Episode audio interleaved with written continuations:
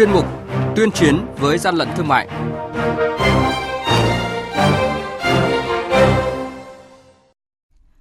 Thưa quý vị và các bạn, quản lý thị trường Lạng Sơn tạm giữ lô vải may mặc đồ dùng học sinh để xác minh nguồn gốc nhập khẩu. Bình Phước bắt giữ 455 sản phẩm mỹ phẩm hàng tiêu dùng nhập lậu và không rõ nguồn gốc xuất xứ. Siết chặt quản lý thị trường phân bón đã sẽ là những thông tin sẽ có trong chuyên mục tuyên chiến với gian lận thương mại ngay sau đây. Nhật ký quản lý thị trường, những điểm nóng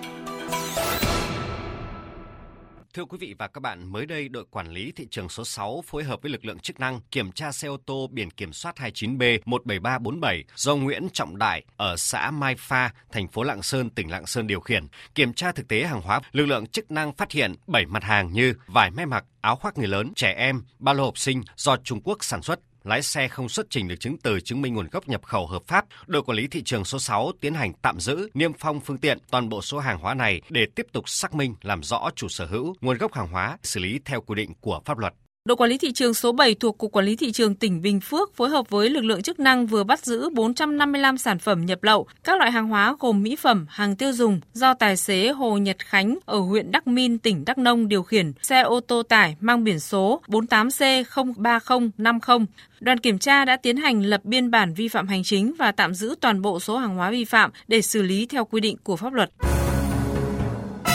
Hàng nhái, hàng giả, hậu quả khôn lường.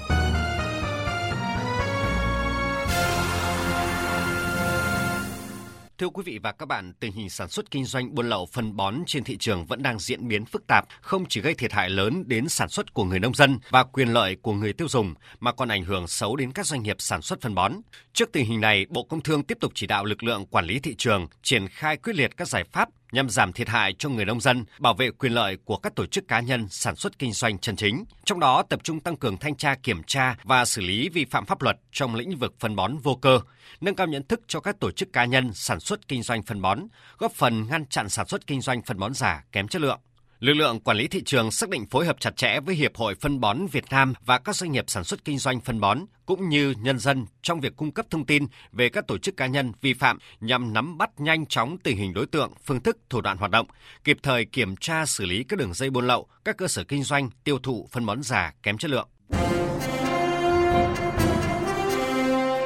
Quý vị và các bạn đang nghe chuyên mục Tuyên chiến với gian lận thương mại. Hãy nhớ số điện thoại đường dây nóng của chuyên mục 038 0857 7800 và 0945 131 911.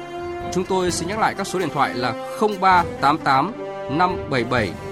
800 và 0945 131 911 sẽ tiếp nhận ý kiến, phản ánh, kiến nghị, tin báo của các tổ chức cá nhân liên quan đến gian lận thương mại, hàng giả, hàng nhái. Tuyên chiến với gian lận thương mại phát sóng trong thời sự đồng hành sáng thứ ba, thứ năm và thứ sáu hàng tuần.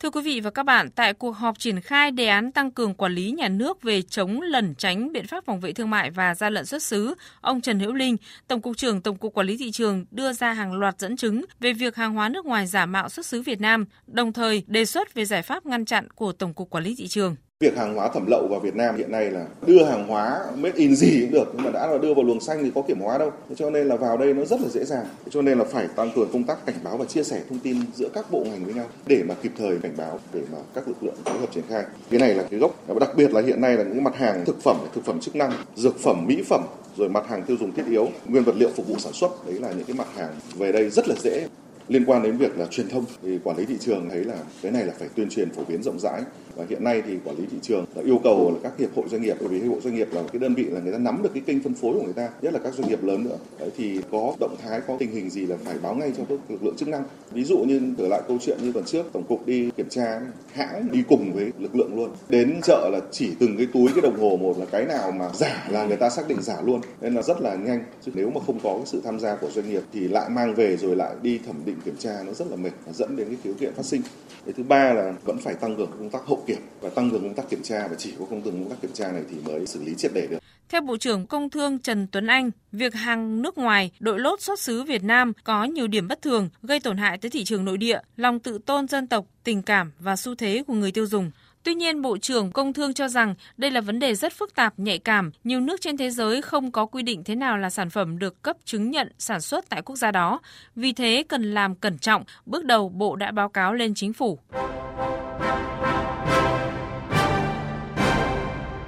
Chung tay chống hàng gian, hàng giả, bảo vệ người tiêu dùng.